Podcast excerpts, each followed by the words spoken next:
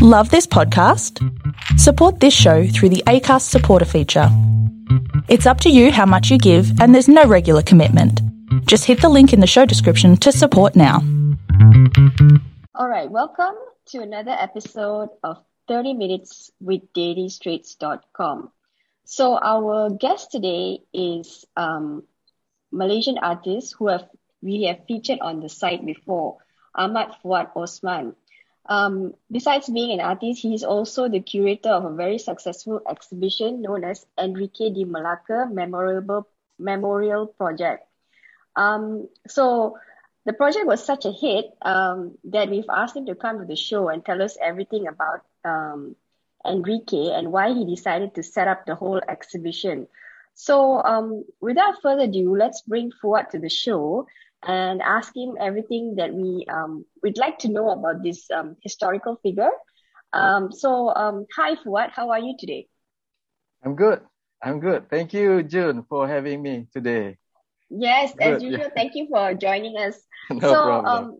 Let's dive right into the question. So this project is it's 2016, right? Around 5 years old, right? Started in 2016, but I must say that it's still ongoing because there are stuff that I'm still adding on until today. Just like a normal memorial or a museum, you know, whenever you come across something that you feel fit in the collection, then I keep on putting it. You know, there are things that I'm still looking for. It's still going on. Okay, great. So let's take it from the top. Who is this guy, Enrique? Okay, Enrique de Malacca.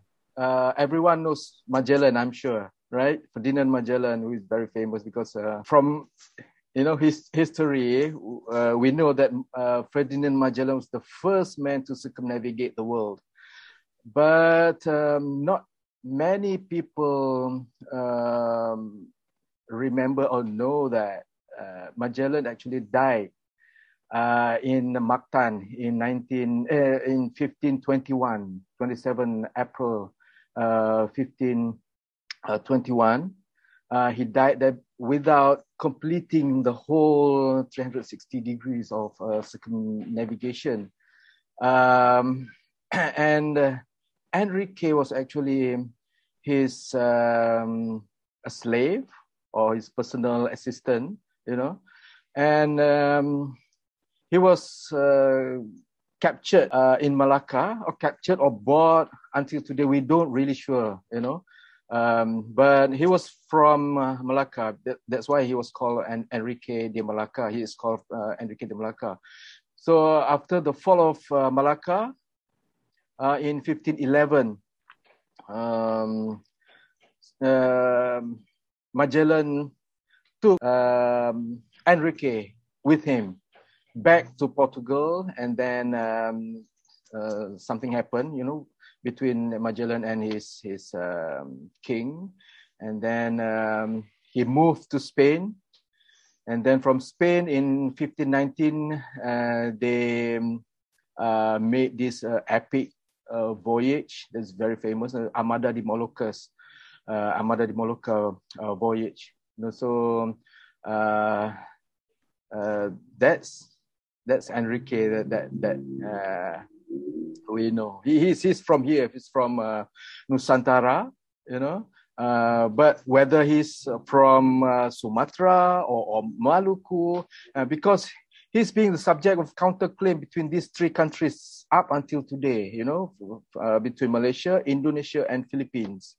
So this, these are the things that makes me interested to go into this project. Yeah. Okay, so he's around Malay. He's Malay, right? He's Malay, yeah. Okay. Yeah. Without this exhibition, right? I must be very honest with you. I wouldn't have known who Enrique de Malacca was, because we have not really learned about him in history. Yeah. But from past interviews I've read about you and this topic, you said that you actually found out about him while in history class. Is that right? No, actually, I discovered him when I was around, I think, 16 years old. I discovered him through a small book. It's called Panglima Awang. written in 1957 and published in 1958, you know. It was my mom's small book collections. So I read about this. Of course, the author changed his name, you know, to localize it. You know, so he named him Panglima Awang. You know, so through this book, I know the existence of Enrique de Malacca, but of course, he doesn't mention anything about Enrique de Malacca. He just called him Panglima Awang. But the story itself was based on the story of Enrique, the history of Enrique. So for me, it left a very strong mark. You know, even though I was not an artist yet at that time, because I was still in school at that time, but it stuck inside me, imagining that someone from this part of the world during that time, at the age of discovery, 16th century, the possibility of him being the first man to circumnavigate the world instead of Magellan himself and Elcano, because he was from here, and then they came back, you know, in 1519 to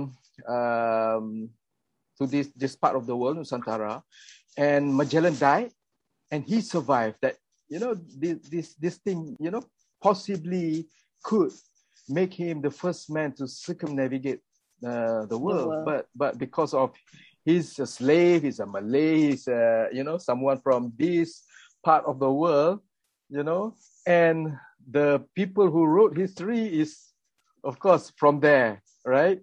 So yeah. These are the things that I found very interesting, you know. So when I first read that, it stuck in me, but still nothing happened because, you know, I didn't involve in anything with arts anymore at that time.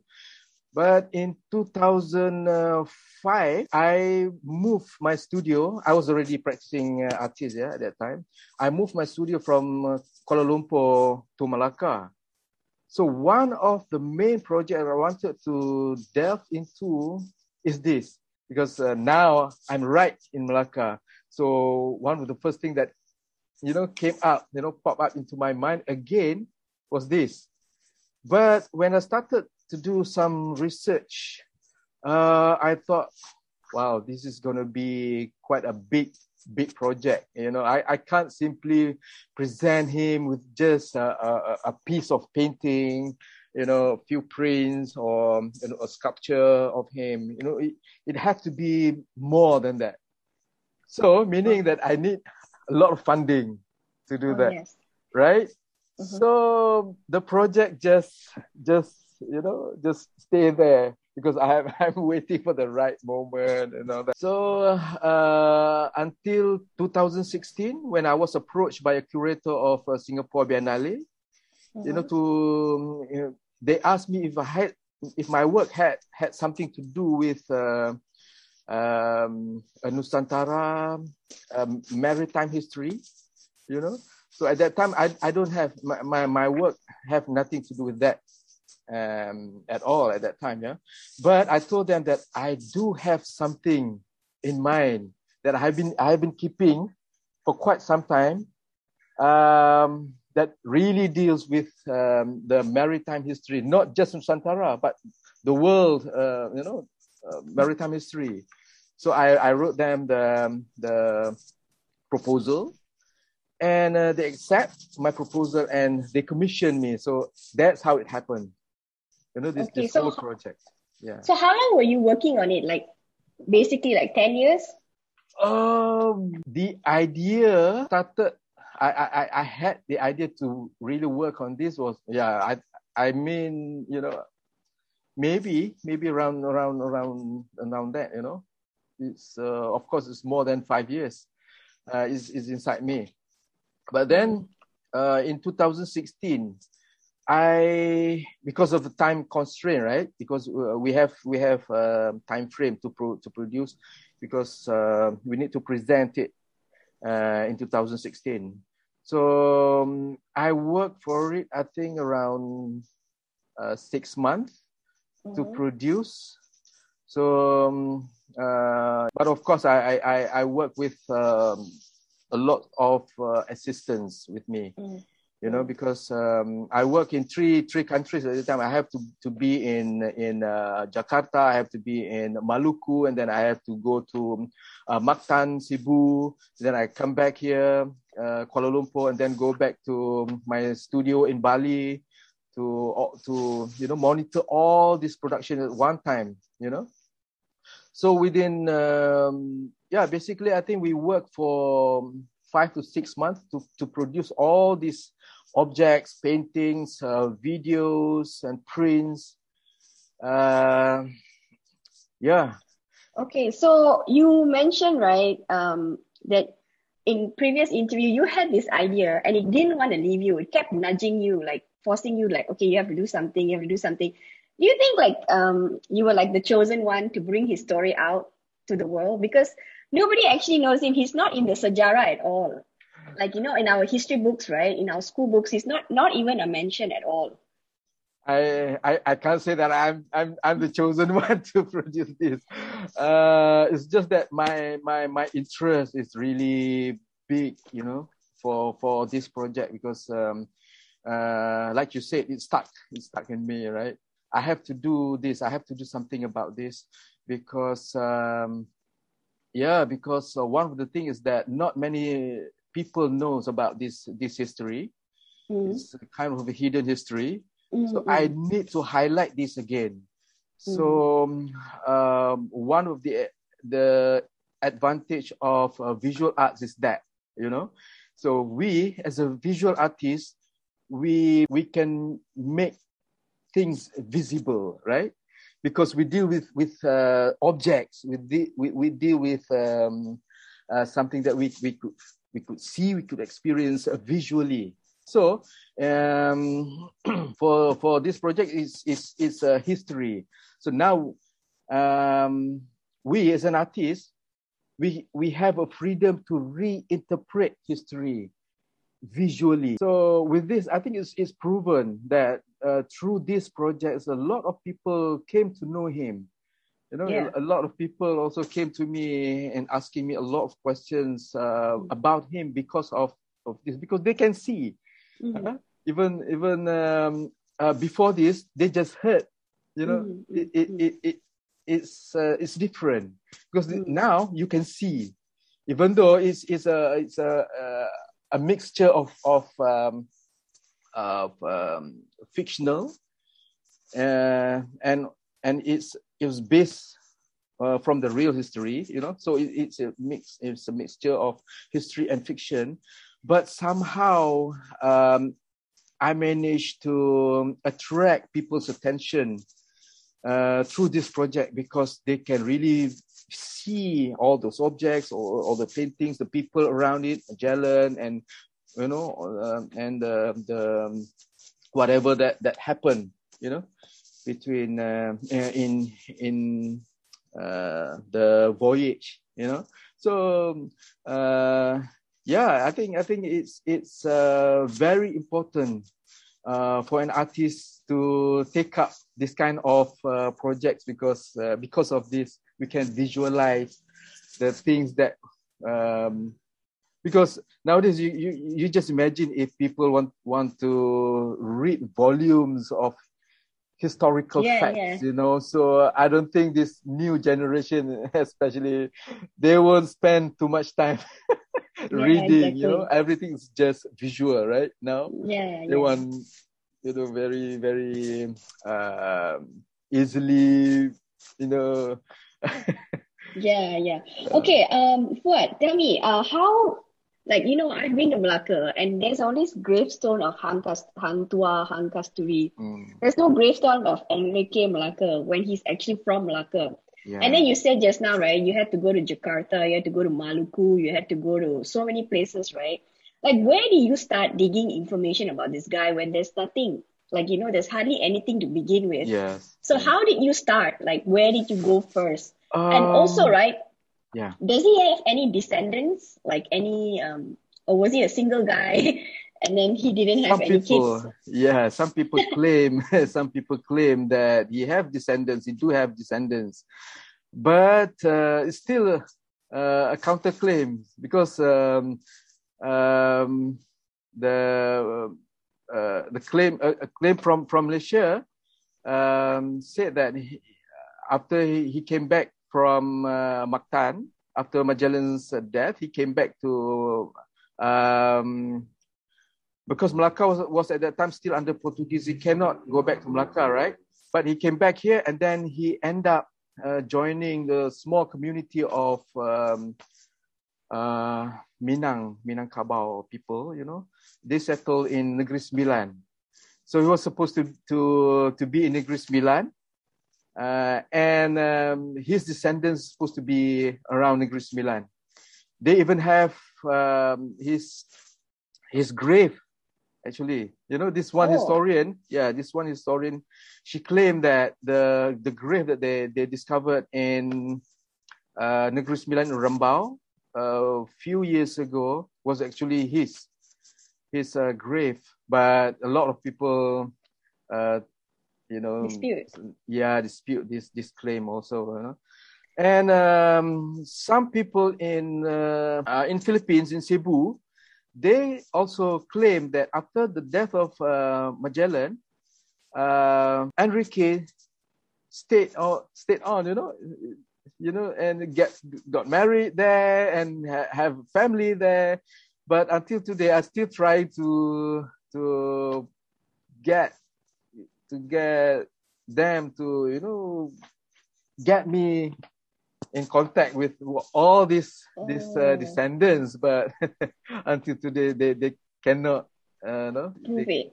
Yeah, they cannot prove it, you know. Okay. But I'm still open, you know. Yeah. Okay, tell me how you.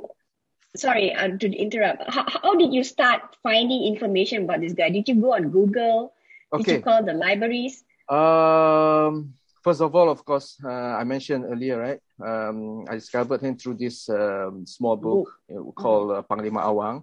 That's where I came to know about the story of Enrique de Malacca, because this author, Harun Amin Rashid, he mentioned that Panglima Awang was really based on a real history, you know, the history of Enrique de Malacca. And... excuse me. From there, I started my research, of course, in Melaka Museum, but they have nothing. I was really excited to go there, of course, expecting a lot of things, you know, from Melaka Museum, but they have nothing. That's one of the reasons also I cannot push on my project at that time, 2005, 2006, yeah, at that time.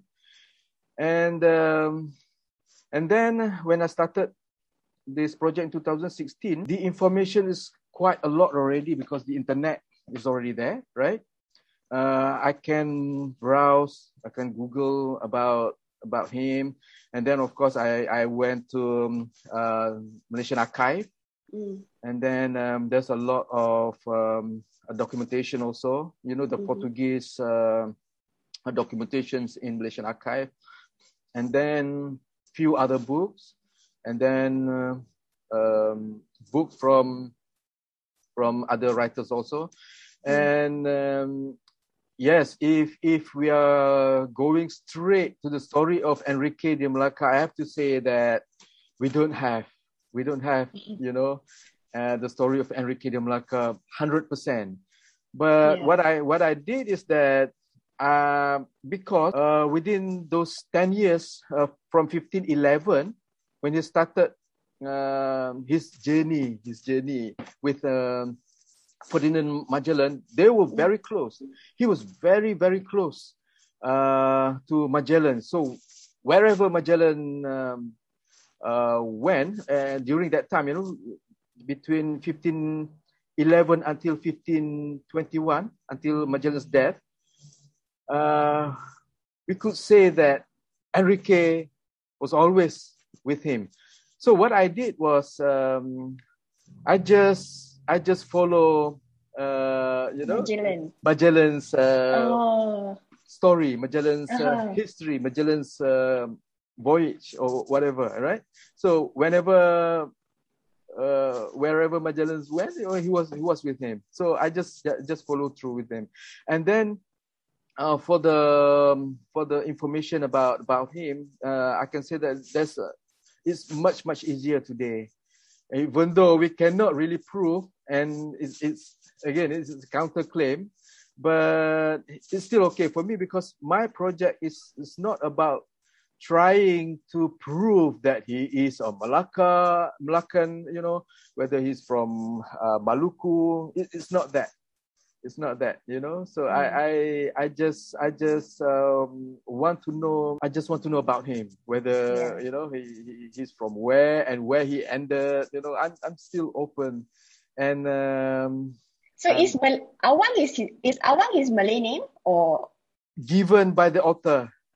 But what is his real Malay name? We don't know. Nobody knows.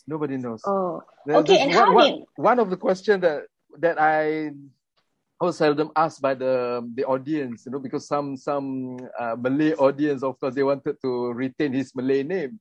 Why didn't I call the museum of Panglima Awang? The project, the memorial Panglima Awang. Why did I call it Enrique de Malacca?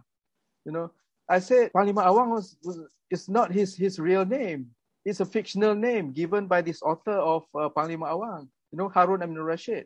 Mm. Well, at least there's few documents we can find a real name of him, right? Enrique de Malacca, given by this. Given this author of few documents and a journal by Antonio Pigapetta, who followed the voyage also with Magellan, So he mentioned Enrique de Malacca. So it's his name, even though it's Christian name, it's Enrique, but I still have to use a real name.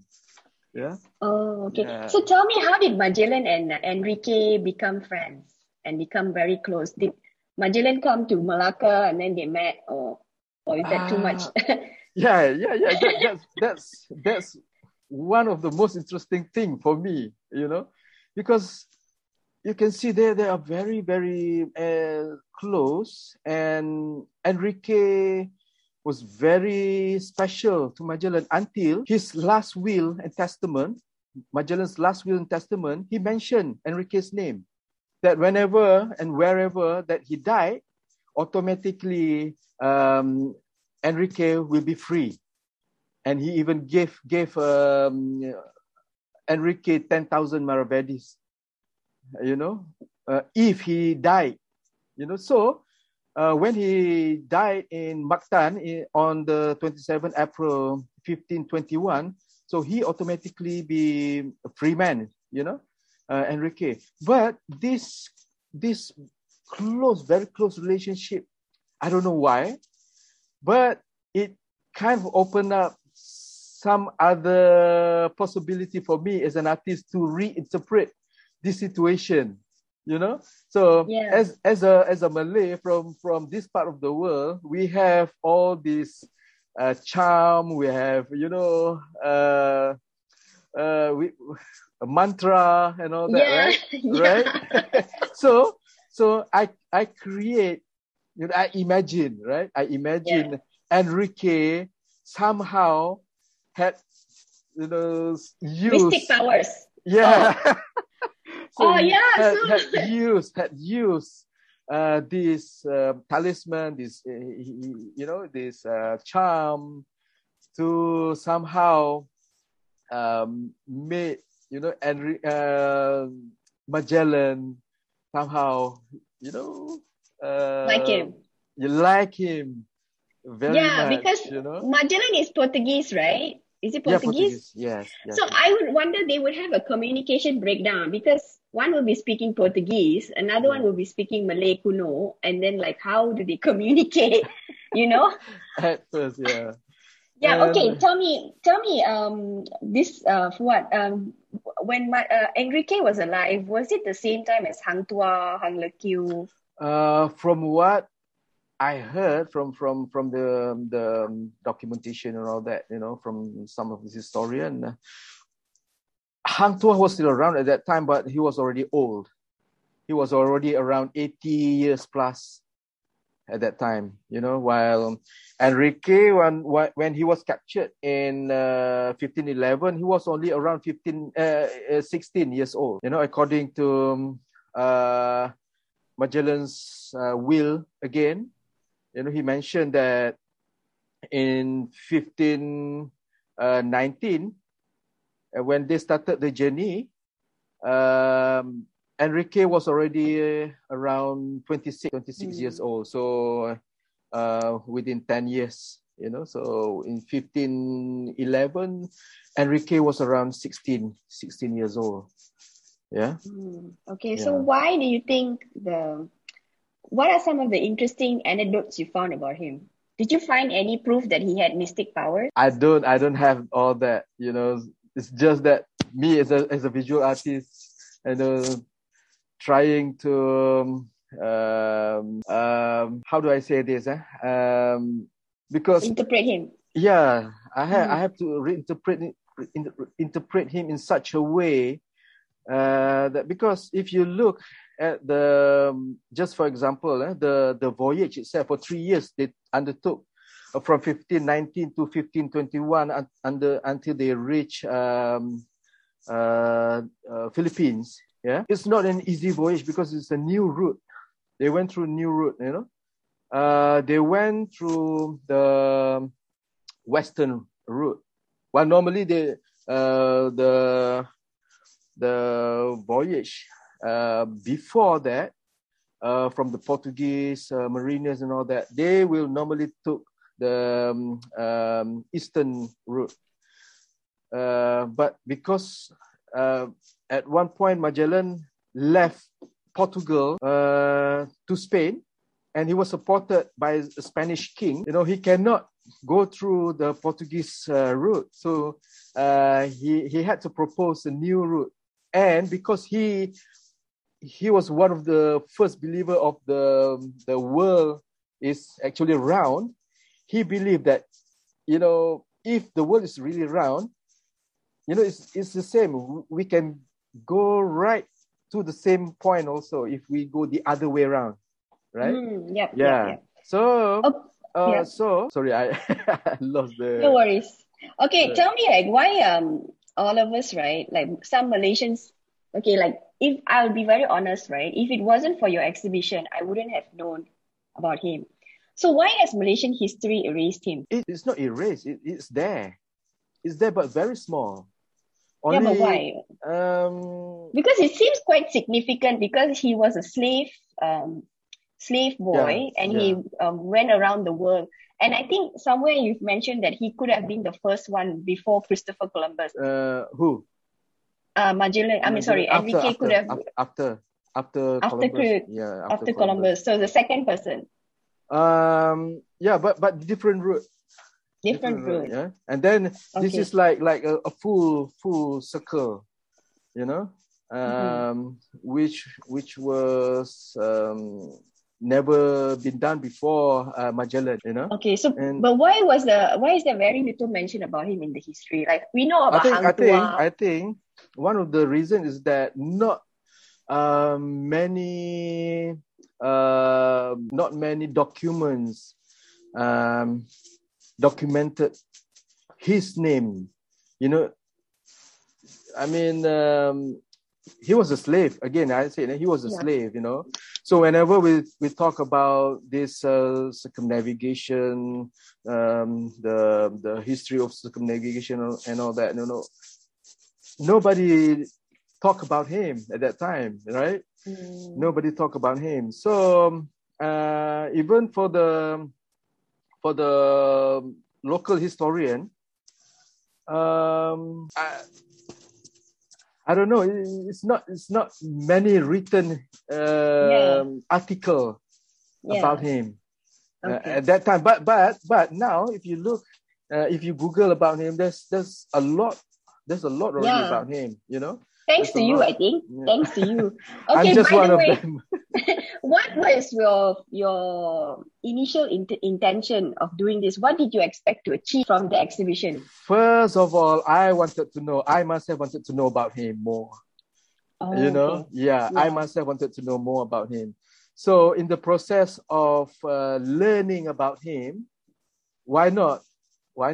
Because I'm a visual artist. Why not? I compile all these materials, you know, and represent it again visually, you know. So instead of just me learning about this lost character, and then why not? I represent it again, you know, to share it with the public, with the audience. So that's what I thought. Instead of just documenting in a proper way, right? Yeah. Okay, what's next in this exhibition? You said it's still ongoing, right? It's not done. Yep. So what is next? Like after this, now it's COVID, you're stuck in KL. And then once COVID dies down and things go back to normal, hopefully. So are you planning to go on the road again? Because you've taken it to Sharjah, you've taken it to Singapore. This exhibition has brought you to a lot of places. Yeah. So what's next for it? Yeah, hopefully we can set sail again, you know. Yeah. We can go around again. And apart from just this project, because for me, I think this project, not much anymore. If I'm adding on to this particular project, it's just few more things, you know, so I could just do it along the way, right? So what I'm looking for after this project, you know, because through this project I discovered a lot more interesting and possible projects, you know, that came out through this Enrique project. You know, so I can expand more projects just because of this. You know, so that's what I'm looking into now. Because there's also history of Dutch VOC, right? Yeah, Dutch East India Company. Because this one is Portuguese, and then after Portuguese, Dutch came, right? So yeah, and then from Dutch we have British came. So there's a lot more coming in, right? So we can see the history of Southeast Asia, you know. But for me personally, I'm going deeper into the history of Southeast Asia through this Enrique project. Was it hard to stage this exhibition? Because when you started, right, you had nothing, like basically no leads. But then you look at you now. But initially, was it hard to stage it? Yeah, because first of all, the scale of it, it's a museum like. Yeah. And I'm also trying to retain the scale and the value of the exhibit. You know, it cannot be simply exhibit anywhere, right? Because it's supposed to be in a museum space, even if it's a temporary space. We have to really look at the kind of space that we are going to, because the space itself will enhance the work or it will kill the work. You know, yeah. So that's just the space itself. You know, not considering the logistic of it, because I think when we pack for the show, I have now around 23 big crates already. So it's not easy. So we are talking, of course, about the costing also, right? Logistic and the everything. Okay, one final question. Okay, so one anecdote that you can share to the listeners about Enrique that's not out there, but you discovered. and it's something new. What can I say? Anecdote. Or maybe a thing that we didn't know about him, like something that we didn't know about him. Was he tall? Was he handsome? We don't know. The thing is, that's why I reinterpret it myself. You know, the work is my version of him, right? Mm-hmm. The work is my version of him. So, if it's an anecdote, really, I don't know. I mean, what about physical appearance? Was he like, you know? Yeah. Okay.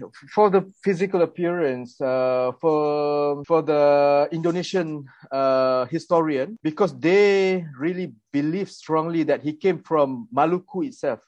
The source of the spice, and if he came from Maluku, and he was from Maluku, and then he went to Sumatra for a while, and then from Sumatra and he moved to Malacca, and from Malacca Magellan got him, right? And then the Indonesian historian, believed that if he was from Maluku, his feature must have been like a bit more like a Papua New Guinea look. Oh, okay. You know, more like Australian Aborigines, right? But for me, I have to think of trying to free him a bit more, in the sense of I don't want to locate him in just one geographical reference, right? So if I choose to present him like a Papua New Guinea, we know already that he was, you know, from that part of the world. But I wanted to retain the interesting part of this counterclay between Malaysia, Indonesia, mm-hmm. and the Philippines. You know, so how do I present him without trying to be up or to locate him, you know? Being a Malaysian or a Filipino or Indonesian. So I have to choose the feature that could represent him, that he could possibly came from, whether if you believe that he's from Philippines, yes, my character, he could still be from Philippines, right? If he's Malaysian, you know, my character could still be Malaysian. So if he's from Indonesia, he still could be from Indonesia. So those are the things that I have to think, you know, how to present him. I think some of the challenges that I have to face during the production period was, you know, that. But Nusantara those days was one big country, right? We didn't have Indonesia, Filipina. We were just like one. Yeah. Okay. Yeah, right. Cool. Right. So all right. So that is all the time that we have for today. We have just been speaking to a very renowned Malaysian artist, Ahmad Fuad Osman.